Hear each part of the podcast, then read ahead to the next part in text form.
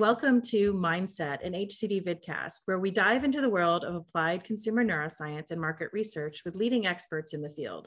My name is Michelle Niedziela, PhD in behavioral neuroscience and Director of Research and Innovation at HCD. And I'm Catherine Ambrose, the Manager of Behavioral and Marketing Sciences with HCD. As your hosts, we are going to act as the buzzkills for the buzzwords, taking time to critically think about the limitations and pitfalls of emerging trends and topics within the field to help you identify what innovation has a lot of untapped potential or is too good to be true. Now, HCD is a full service research house which provides research capabilities on consumers by looking at how they perceive, evaluate, and respond to different types of stimuli, such as looking at product experiences, communications, or just general consumer and shopper experiences. We use a combination of tools that come from psychology, physiology, neuroscience, as well as the traditional methods that people typically use to see how they experience different stimuli. That stimuli can range from the early stages of exploration all the way through the final product validation tests. This is what we refer to as applied consumer neuroscience. So stick around for more curious conversations as we chat our way through the ever evolving space of consumer science.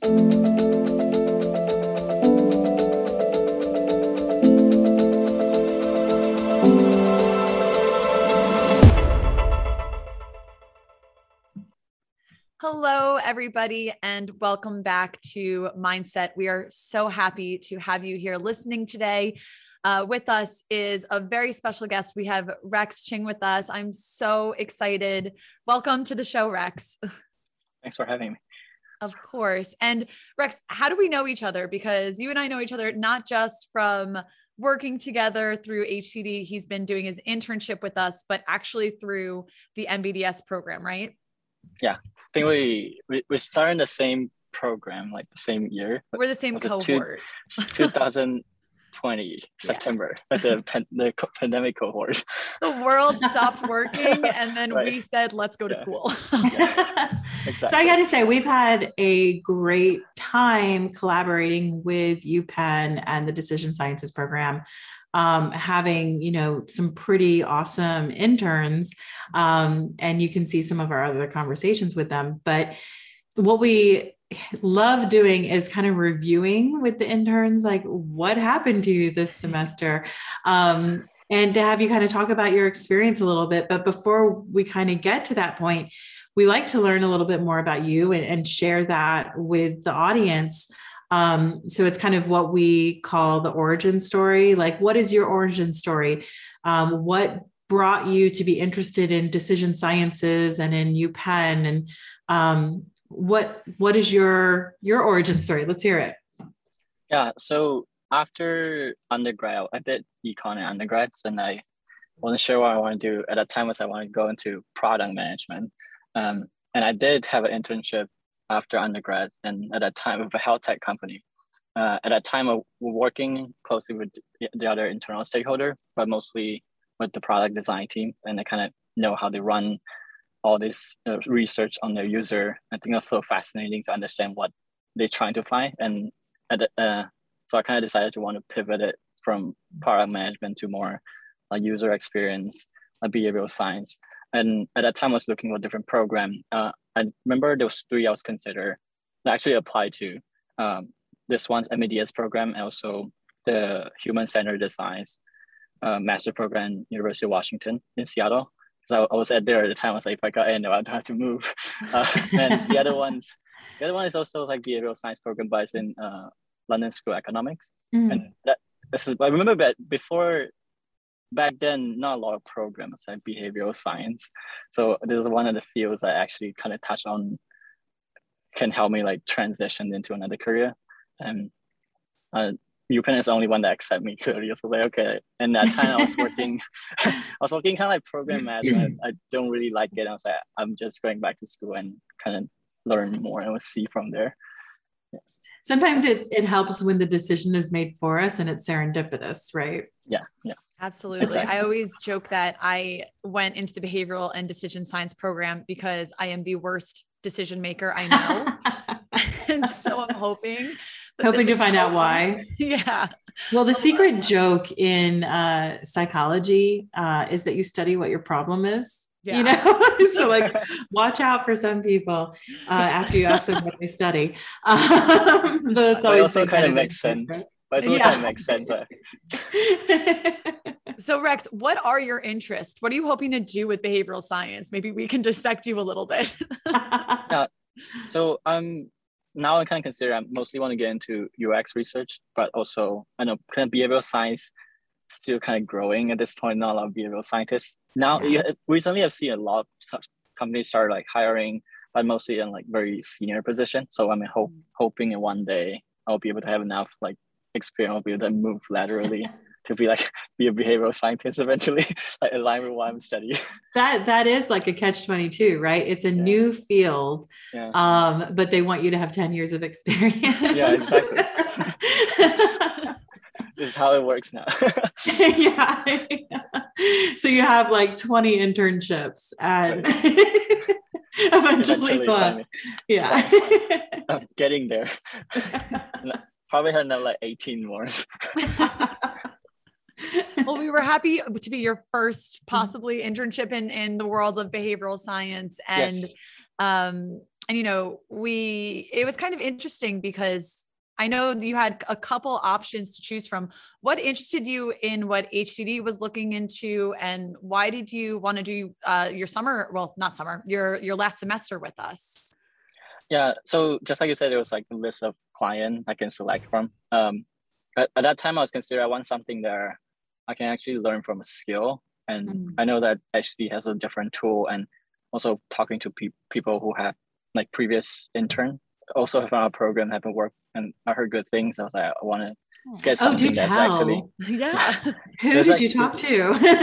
what did they say? I talked to I talked to a few, like I kind of just you don't have to from, give names. Okay.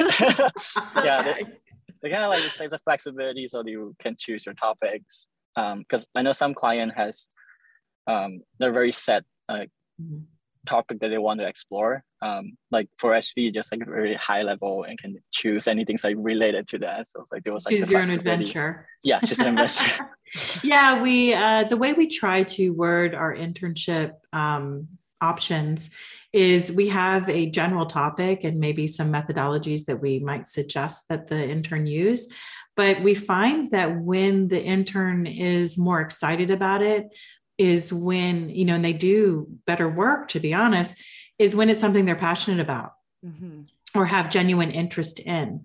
Um, I think that that works out so much better for both both parties involved right? Um, and it's something that they can use later on too because if it is a passion of yours then you can take this uh, project and and go forth. And if you're interviewing you can use it as a presentation or maybe to speak to that you have experience in it. So i think it's it's it's mutually beneficial. 100% and and rex can you start to share a little bit? So we we molded this project together uh, mm-hmm. and there was a lot of conversations initially about what route was of interest to you. Can you speak a little bit to that for us? Yeah. So I remember when we first talked about it, we have a few options, and one is like the uh, can cocktail ideas, because mm-hmm. uh, that was like one of the things that I went for a trip with my friend, and we have saw this in the grocery store. I never seen them before. I think it was very interesting. Uh, that was one option. And the second option, I really talk about NFT for a long time. Mm-hmm. Uh, but it, it, turns out kind of just, I'm not sure that would be like a future thing since I, at this point, people just like, it's like a hot topic, but right. it seems like a lot of people understand what it is. And if, we eventually landed on this on-demand delivery service because of the Uber Eats promotions of Super Bowl this yeah. year. Yeah. So tell us it's a like, little bit about that because the uh, the topic we gave to you was uh, brand harmony. So how um, people's expectations um, might differ from what the brand is actually offering, whether it's products or services. Um, and so you came back with this idea of the on demand services, and it was because of the Super Bowl, right? So tell us a little bit about that. Yeah. So I remember talking about like Uber everybody associate with them like with ride sharing service.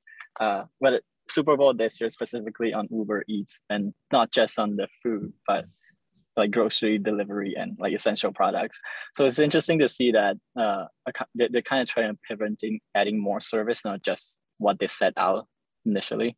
So I think like I feel like that would be like interesting study because when I go on Uber Eats, I feel like the default now to me personally is still like restaurant because that's what you, you open now. But now if you open the app, there's so many different options. Yeah. Like they have they even have right right like like ride sharing some Uber Eats app that you can go they direct you to Uber apps.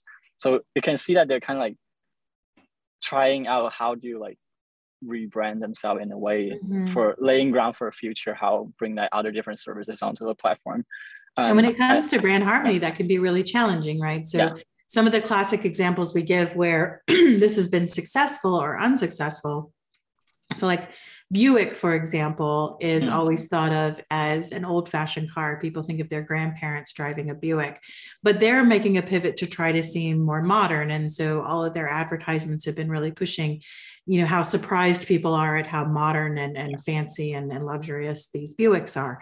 Um, so that's one hand where I think it's actually you know successfully trying to remold and reshape what the brand is mm-hmm. seen as whereas another car example would be volvo right where mm-hmm. Volvos are typically seen as being this really safe, family oriented car. Yeah. Um, and they're trying to rebrand, or they have been in the past, trying to rebrand as being an adventure sporty car, um, which is really kind of the opposite of safe and family, right? So I think that's been more of a struggle and not necessarily very cohesive in the mind of the consumers, and they can potentially alienate people. So when we're talking about this situation where in your mind, maybe, or my mind, or anybody's mind that uses Uber, maybe you think of it as it is just a ride share. I use it to get from the airport to home, right? Um, and you know, the idea of having them help you pick up your medicine or um, you know, do your grocery shopping and take you to a restaurant like it it can be difficult for some people to make that transition in their minds of what the brand can do so it's kind of our goal here was to look at you know how far can the brand perception stretch right is it you know is it in the realm of acceptability or you know what you expect from the brand to be able to do your medications or take you to your doctor's appointments you know and i do think it's important to recognize that we'll we'll just keep going with Uber and how it kind of inspired this research for you that they are doing small incremental steps to to right. dip their toe in the water. They're not just plunging straight in and saying, "Nope, we do this now." It's it's you know there it's a yeah. slow mold into what it is. Yeah. yeah, right, exactly. Right. That's for sure. Because like uh, the, I think pandemic probably is the one that like the catalyst that pushed them to mm-hmm. focus on like delivery like groceries yeah. and other but stuff. There's so many things that yeah. maybe people right. need help with.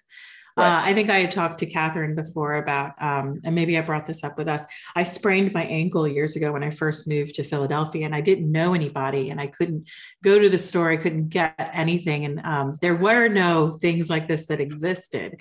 Um, and so, like, I did find on Craigslist someone who was willing to do like run errands, um, and so I was able to get them to like pick up some things from like like like getting like you know the the ankle support from from the pharmacy uh, i couldn't even do that you know uh, or getting me crutches or something um, so but now you can call up uber right? You can load it up on your phone and get get any of those things um, which was not, not the case. Uber. It's there's no. so many Task TaskRabbit Right. Yeah. There's so many um, delivery services now yeah. that are all trying to grab at this space. So mm-hmm. I, I thought it was important that Rex and Rex, you can speak to this, that yeah. we explored what kind of services are available. What did we end up landing on for this research?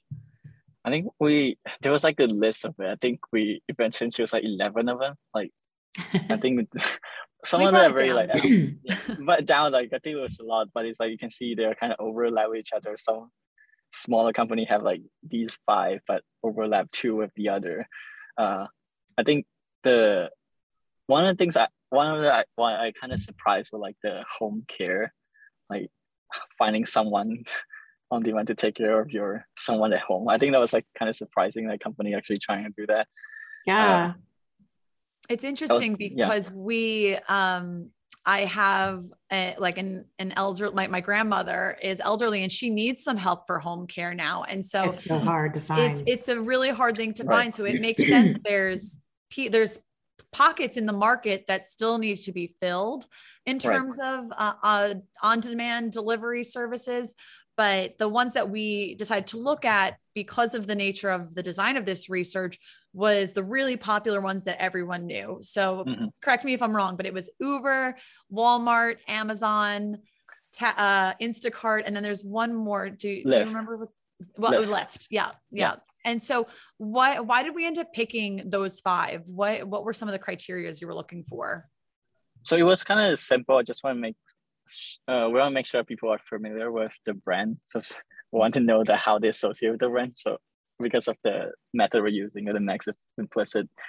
Uh, if they're not understanding, have never heard of that brand, kind of you can't use this for. I don't know this one, so it'll be like they're probably not going to react to the word that associate to that brand. So it kind of it was kind of easier at that time as I would want to have a brand that many people understand, like they have seen or at least used before. Totally. And and you just touched on it a little bit. What is just for maybe listeners that aren't as familiar, can you just explain what the max diff is and what implicit is? We we talk about it a good amount on the yeah. podcast, but um, and we can even reference it I think in the description below. Yes, 100 We call it max implicit, but um, you've had to describe it now. So what are your thoughts? How would you describe it to someone?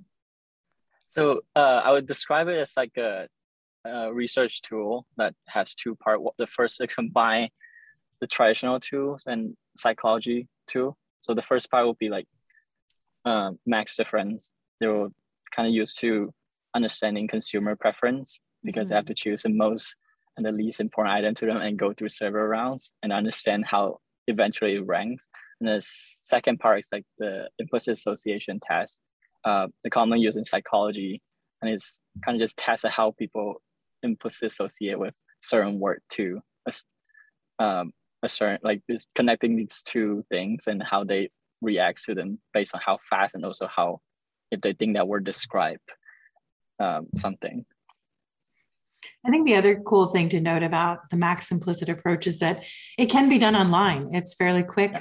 Yeah. Um, and so we don't have to bring someone into anywhere. It's pretty easy for us to implement. But yeah. and we do it a lot. We use the max implicit approach a lot, particularly in our intern um, projects. Um, but I think that you were looking at some particularly interesting things. Um, and there were some interesting things you did with the data. So if you could give us um, just some of your thoughts on, on where you took things um, to help you understand just what happened in your study. Yeah. So uh, besides that max implicit too to see how what matters to them based on their their priority when it comes to using the on-demand delivery service or how they associate uh, them to the brands. Mm-hmm. Uh, I was initially very interested to see how they relate to each other and what kind of service they use. So I eventually did a social network analysis graph to see how our participant uh, position in the map, is what type of service that, that connects them and are they using multiple service or they more just using one type of service but very frequently i think that was like uh it's like kind of part additional uh, method decided you at the end to just kind of more visually see how, where they are at this at, at the graph and rex you know what i Oh, sorry. sorry. I was just going to ask Rex, why do you think that this would be useful in a study like this to look into that type of a network analysis? What what drew you do that? Yeah, so it's so network analysis is uh, typically used to see how people connect with each other. And this uh, in this case, I was interested to see how they how many type of services they use because like, I think one of the services we asked is like have you used what kind of service they use and kind of check that all to apply. Um, you can see that some of them will connect to like six different services they used before. Uh, so it's it, in, in, a, in a way that we can kind of know who are these people and where mm-hmm. are they in the graph. And the way that we can kind of know is this particular person or like see where they congregate each other at, at, the, at the position. So kind of it will easier to target them at some point. You don't want, you want to like yeah. allocate your resources more effectively to to your to know well, what i think is really yeah. what i think is really interesting about this approach is that so often in market research we boil people down to aggregates right? So mm-hmm. mean effects may, you know main effects and we ignore the individuals. And mm-hmm. there's a lot missed when you do that. So you know when you look at just the mean of say like the um, implicit reactions right what I thought was really interesting about your whole approach to things is that I think you incorporated more of the individual differences among people because even in the graphs that you made for the implicit data, um, you you had in you used um, the the box plots instead of just using bar graphs, and I think that what was really important that is that you actually see the distribution of the individual responses, right. um, which is really telling uh, because that mean really ignores the whole spread and being able to see that spread is, is so important to really understand better the differences and look at the trends. Uh, so i think even in the presentation you gave you were able to speak to some of those trends maybe more um, more accurately or maybe more descriptively than if you were just looking at means. And so then using the the network analysis being able to pull in those connections to say to really point out you know like what this type of person who answered in these ways can really tell you um, yeah. and in some ways that can be more confusing right so i think that right. like it's almost like information overload it's yeah. like well what right. does that mean um, but right. i wonder if that is just because we're so used to looking at things boiled down into means um, but i think a lot of times means and metrics are measures of what glenn would call mediocrity right? Mm-hmm. when you you know bring everybody down to a simple thing like that you ignore the wealth of information you collected. Um, yeah. so is that some like an approach that you kind of noticed in yourself that you were more interested in individual differences? Or you know what what brought you to that? Yeah so i, I think it started from um, there's like a few occasion in our in this program is talk about like how because we most of the time in behavioral science we do like experimental study we like we test on like control and then different treatment and see the group difference mm-hmm. uh, i remember there was one there's this behavioral scientist i forgot who who he was it was like a few months ago so he came to talk about uh, the organization works in i think latin america so mm-hmm. they talk about uh, a lot of time behavioral science research was still kind of focused on like the overall effects, how mm-hmm. group like uh, treatment compared to control between treatments. Um, but it seems to like he's trying to advocate like how can we move over to see to have a more like segmented like like female versus male within that treatment. So kind of like boils down to like these are differences. That's like treatment one works as a control, but within the treatment one, where can we find people that it actually reacts to the treatments. Mm. So it kind of boiled down to like, is there a male's gender different? is that the uh, is it different? Like how how can we dive in more and mm-hmm. yeah to different treatments? So like how can we to come up with better solution? Because when you're actually implementing those uh, uh, interventions they are actually different in real life we need to target a specific person actually reacts to them uh, yeah. so it's kind of like because we're all different people yeah, right? right? so we might right. be reacting slightly differently even though the right. mean is here and showing an effect your effect yeah. could be huge and mine could be small Right. right, And a lot of that plays into the value in choosing the right statistical mm-hmm. test mm-hmm. to look into. That, you know, it's it's funny because everyone thinks of stats as this hard and fast thing, but it really does have an art to it. There is which, an art, absolutely. Yeah, which I always appreciate. And it, it kind of uh, reminds people, and I think the program does a really great job of this in teaching us that statistics is uh, in some in some ways very arbitrary because you're yeah. it's it's also biased in what you decide to look at and what you decide mm-hmm. to run um, and you know so there is no one rule for all. It's not just the mean or the average that's going to help you or the p-value. yeah. Right, or the p-value. Exactly. Exactly. Um, and rex so can you share a little bit about what you um, what you discovered through this research? What were some of your findings and um, like what did you take away? Yeah. Yeah. So i think one thing surprised me is like uh, now all these this tech company doing they're like they keep saying that they're like very convenient, all these flashy feature. But when you actually look at what we studied, it boils down to like that how consumer just want something that's very reliable and they can get something yeah on time and rely like they can trust them and fast within the time frame with the yeah. least amount of effort that's possible. like, like all these additional feature, they're like good to have and can set them apart once everything's there basic has been like basic needs have been met met. Mm-hmm. So it's like mm-hmm. very interesting. It's like yeah, we have all these companies trying to promote like how good they are, how innovative all these feature. But mm-hmm. I wonder how is the time that actually and trying to evaluate themselves based on like do they satisfy the basic yeah first? yeah i think that's a really interesting question you know yeah. there's the Maslow's hierarchy of needs right, right and i right. wonder if there really is like you know a consumer's hierarchy of needs for for each segment of of products right yeah. um, and that those things really have to be met before you really worry about these other incentives right right right and it's it's funny because you were touching on how you're interested in going into ux well there's this really great book that michelle and i talk about all the time that's titled don't make me think and it's yeah. it's all about ux and how that is one of the the one the biggest rule of UX is don't make me think. It's it's making things be intuitive. And I and I think your research really did kind of complement what the book is saying. So even though you didn't set out to do a UX study, you you have a lot of UX insights into this. It kind of is. I mean, maybe because it is a, a web-based service industry, right? Mm-hmm. Um, there is a lot of UX there, you know, ease of use and right um, intuitiveness and meeting basic needs. Uh, mm-hmm. That all the flash doesn't necessarily get you what you're looking for, right?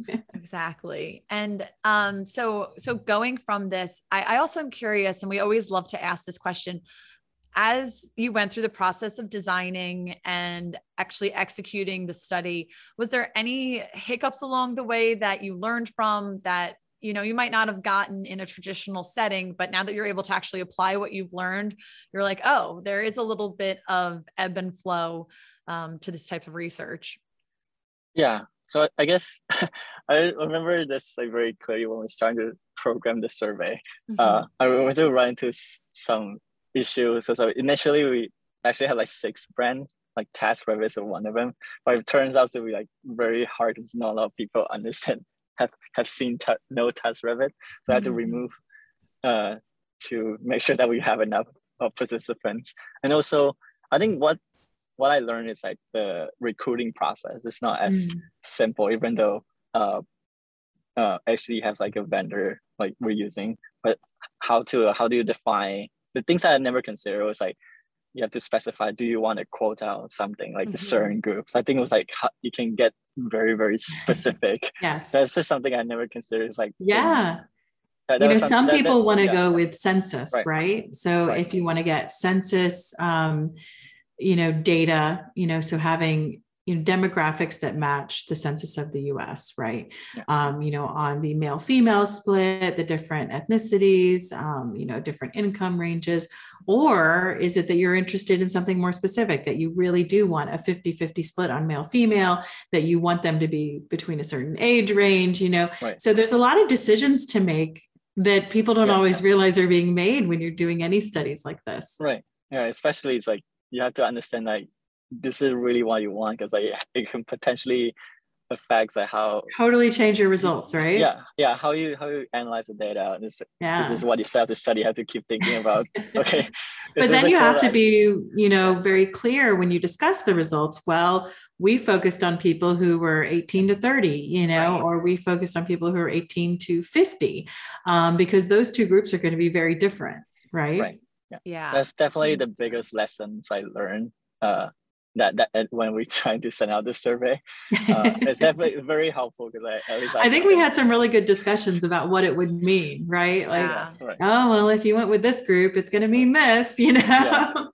like the implications of like choosing this but not the yes, other yes it's just like it's like every decision could potentially impact. it cascades right, right. yeah it's so true. But Rex, we had so much fun going through this this research process with you and and kind of helping you um, and guiding you throughout the way because we had, like Michelle said, we had some really great conversations, and uh, the conversations we had actually sparked further internal conversations about ways that we can keep improving and we can keep making ourselves better researchers. So it's always great to have the interns with us to you know help facilitate those conversations i do want to make sure we have time for the game that i love playing um the react attack game for anyone that's listening that hasn't heard this episode or listened to an episode previously, it's just a free association. Um, I'm going to say a word. Rex is going to say the first word that comes to his mind.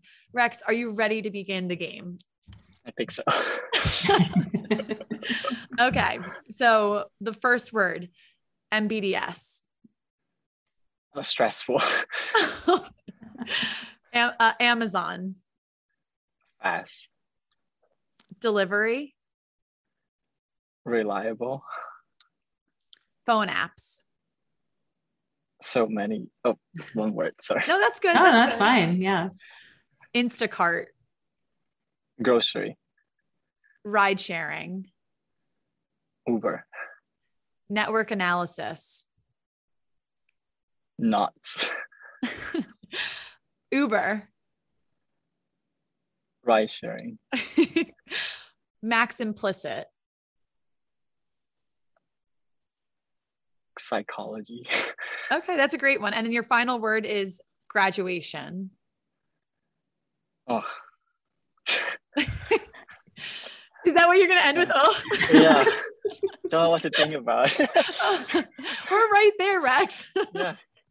Almost. Almost. That's a great way to end. Well, my response to that graduation is congratulations. I was like, really, at this point, it's like, it's relief. It was more of a relief. Oh, that's awesome. Well, Rex, thank you so much.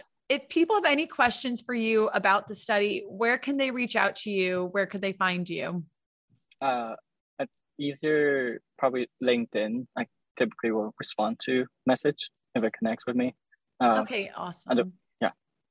Great. And we will have Rex's LinkedIn linked below if anybody has questions. We're also going to be releasing a blog at some point with all of these findings together. So that will also be out to give a little bit more color about this research that we did. Rex, thank you so much. Um, it's been a pleasure working with you. Thanks for having me. It's great working with you.